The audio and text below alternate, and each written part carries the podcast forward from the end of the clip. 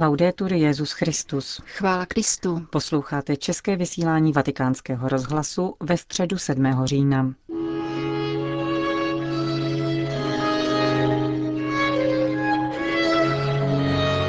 Synoda o rodině pokračuje prací v malých jazykových skupinách. Papež František plánuje cestu do Mexika.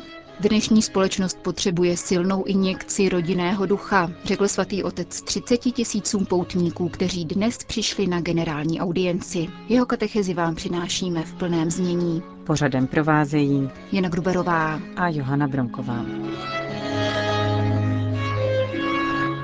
Cari fratelli e sorelle, buongiorno. Dobrý den, drazí bratři a sestry.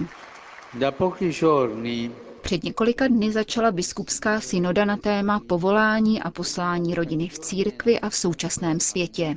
Rodina, která kráčí pánovou cestou, je zcela zásadní pro svědectví o boží lásce a proto si zasluhuje veškerou oddanost, které je církev schopna. Synoda je povolána k tomu, aby dnešku vyložila tuto starostlivost a péči církve. Doprovázejme celý průběh synody modlitbou a pozorností. V této době se budeme v katechezích zamýšlet nad některými aspekty vztahu mezi církví a rodinou, o kterém můžeme říci, že je nerozlučitelný, s obzorem otevírajícím se dobru celého lidského společenství. Pozorný pohled na každodenní život dnešních mužů a žen i hned ukazuje, že je všude zapotřebí silné injekce rodinného ducha, Styl našich vztahů, veřejných, hospodářských, právních, profesionálních a občanských, se totiž jeví jako velmi racionální, formální a organizovaný, avšak zároveň velice vyschlý, vyprahlý, anonymní, někdy až nesnesitelný. Ačkoliv tento styl formálně usiluje o zapojení, ve skutečnosti ponechává stále větší počet lidí v osamělosti a odepisuje je. Právě proto rodina otevírá pro celou společnost mnohem ličtější perspektivy. Otevírá oči svých dětí, aby viděli život. A to nejenom pohledem, nýbrž také všemi dalšími smysly. Rodina stělesňuje vizi mezilidských vztahů, které se zakládají na svobodné smlouvě lásky. Rodina vytváří potřebu svazků, založených na věrnosti, upřímnosti, důvěře, spolupráci a úctě. Povzbuzuje k plánování obyvatelného světa a k víře ve vztahy spočívající na důvěře, a to i za obtížných okolností. Rodina učí dodržování daného slova, úctě k jednotlivcům, sdílení osobních i cizích omezení. Všichni jsme si vědomi, jak je nenahraditelná pozornost rodiny vůči jejím nejmenším a nejzranitelnějším členům, ale také vůči těm, kteří nesou největší zranění a svým chováním si v životě přivodili nejtěžší pohromy.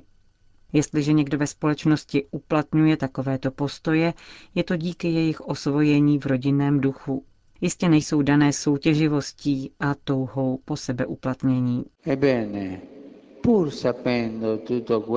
Přestože je vše vyslovené všeobecně známo, rodině se v politické a hospodářské organizaci současné společnosti nepřičítá náležitá váha a uznání a podpora. Chtěl bych říci ještě více.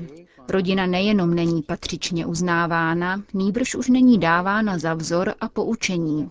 Moderní společnost se všemi svými vědeckými a technickými výdobytky téměř jako by dosud nebyla schopna přetlumočit své poznatky do lepších forem občanského soužití. Organizace veřejného života nejenom stále více vázne v byrokracii, nahony vzdálené základním lidským svazkům, ale společenské a politické mravy vinou agresivity, vulgarity a pohrdání dokonce upadly natolik, že stojí notně pod úrovní i té nejnepatrnější rodinné výchovy. Za těchto okolností se oba krajní protiklady této vztahové spustlosti, tedy technokratická omezenost a amorální familismus, setkávají a navzájem sytí. A to je paradoxní. Církev dnes a v tomto přesném bodě stanovuje dějný smysl svého poslání v souvislosti s rodinou a skutečným rodinným duchem. Začíná přitom od pozorné kontroly vlastního života. Dalo by se říci, že rodinný duch je ústavou církve. Křesťanství se má projevovat rodinným duchem, má být takové. Jak bylo jasně napsáno, už nejste cizinci a přistěhovalci, ale spoluobčané ostatních křesťanů a členové boží rodiny. Církev je a má být boží rodinou. Když Ježíš povolal Petra, aby jej následoval, řekl mu, že z něj učiní rybáře lidí. Takové poslání vyžaduje nový typ sítí. Lze říci, že rodiny jsou dnes jednou z nejdůležitějších sítí Petrovského a církevního poslání. Nikoli sítí, která uvězňuje, nýbrž naopak sítí, jež vysvobozuje skalných vod samoty a lhostejnosti, ve kterých se mnoho lidí topí v moři osamění a nezájmu. Rodiny dobře vědí, co znamená důstojnost božích dětí a nikoli otroků, cizinců, a nebo pouhých čísel na dokladu totožnosti.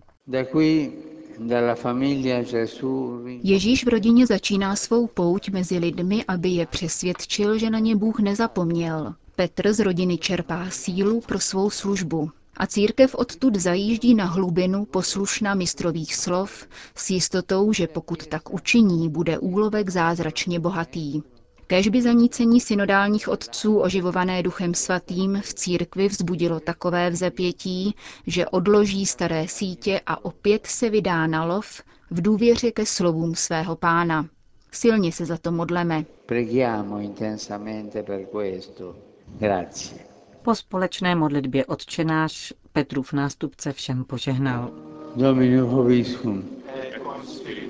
Sin nomen Domini benedictum. Aiuterium nostrum in nomine Domini. Benedicat vos omnipotens Deus, Pater et Filius et Spiritus Sanctus. Amen. Další zprávy.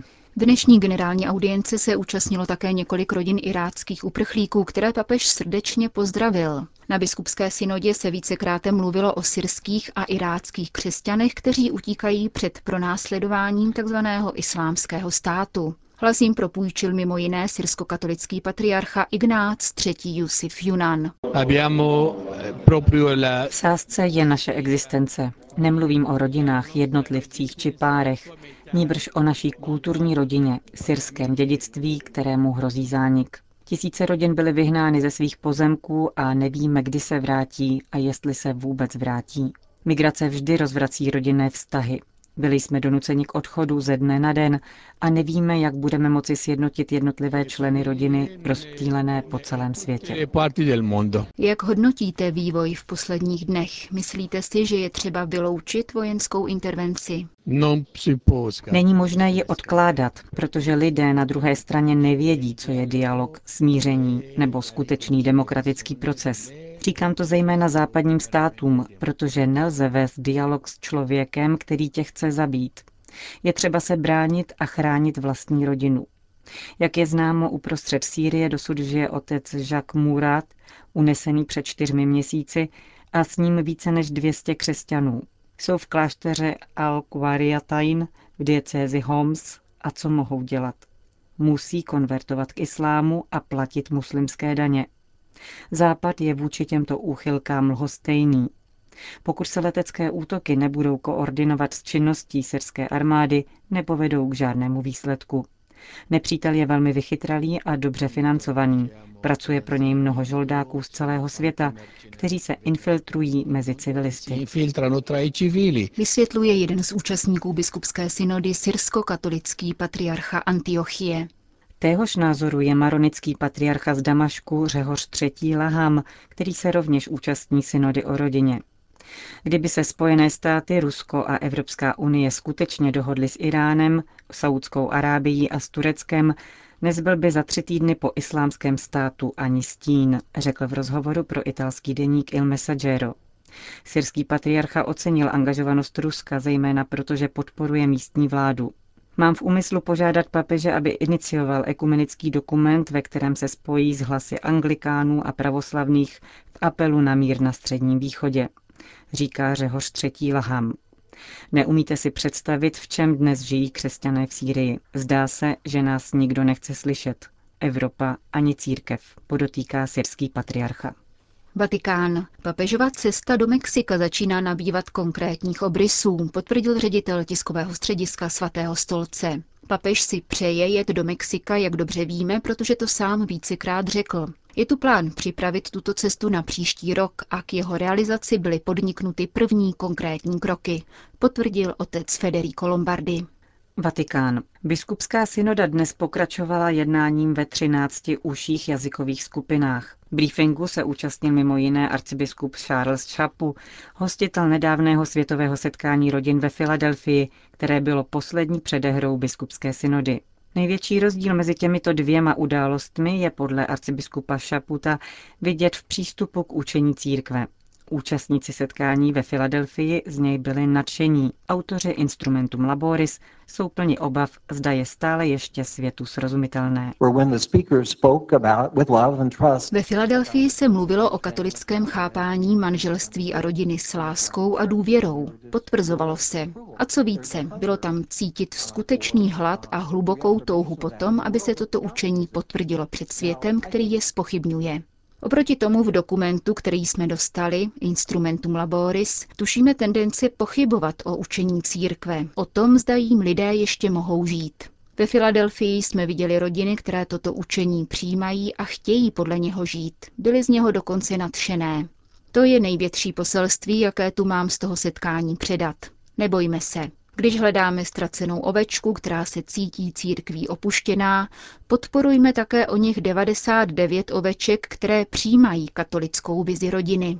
Účastníci setkání ve Filadelfii byli nadšení, což ovšem neznamená, že neměli problémy s bídou, s rozbitými rodinami, rozvody, ale nacházeli oporu v tom, co říkal o rodině Ježíš a co o ní učí církev. Říká arcibiskup Charles Chaput z Filadelfie. Po prvních dnech synody stále více vystupují rozdíly mezi synodálními otci. Ačkoliv nedochází k otevřené výměně názorů, je zřejmé, že jednotlivá vystoupení na sebe navazují. Všímá si biskup Jean-Paul Vesko z Alžírska, někdejší provinciál francouzských dominikánů. Na synodě patří mezi biskupy, kteří očekávají hluboké změny v postoji církve k rodině a v přizpůsobení pastorace závažným sociologickým změnám. Kdyby církev takové změny nepotřebovala, byla by synoda zbytečná, řekl v rozhovoru pro vatikánský rozhlas francouzský Dominikán. Biskup Vesko prohlašuje, že nechce měnit katolické učení o manželství, provádí však jeho dalekosáhlou interpretaci. Pojetí nerozlučnosti totiž rozšiřuje na veškeré svazky a na jakoukoliv skutečnou lásku. Nejde tu o změnu učení o nerozlučnosti manželství. Naopak je pro nás jasné, že dokonce i přirozené manželství uzavřené před státním úředníkem je nerozlučné. Ptáme se však, jaká je povaha svazku uzavřeného po rozpadu prvního manželství. Pokud je po rozvodu uzavřen další stabilní svazek a narodí se v něm děti, může církev tvrdit, že tento svazek není definitivní, že se může zrušit. A nebo je tu potřeba spíš uznat, že jde o druhý přirozený svazek, který je stejně tak nerozlučný a člověk ho nemůže rozloučit. Nerozlučnost totiž patří k podstatě lidské lásky. Prohlásil biskup Jean-Paul Vesko z Alžírska.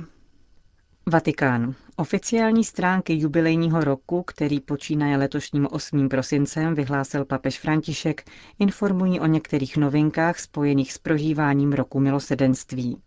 Novinkou budou tzv. brány milosedenství, které mají být otevřeny v každé diecézi analogicky ke čtyřem svatým bránám v papežských bazilikách v Římě.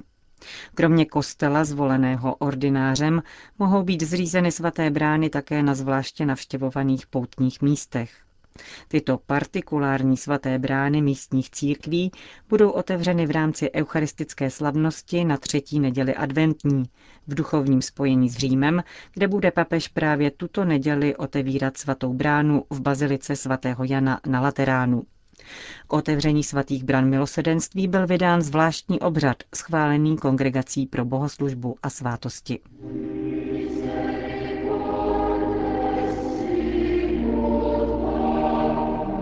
Končíme české vysílání vatikánského rozhlasu. Chvála Kristu. Laudetur Jezus Christus.